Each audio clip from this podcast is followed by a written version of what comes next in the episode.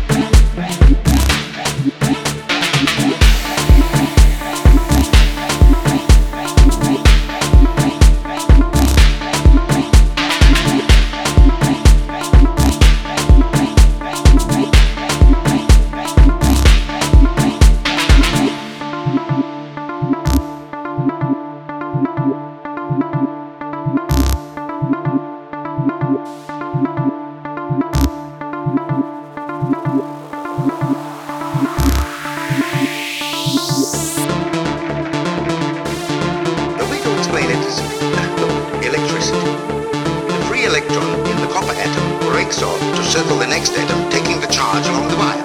The free electrons jump from atom to atom along the copper at the speed of light.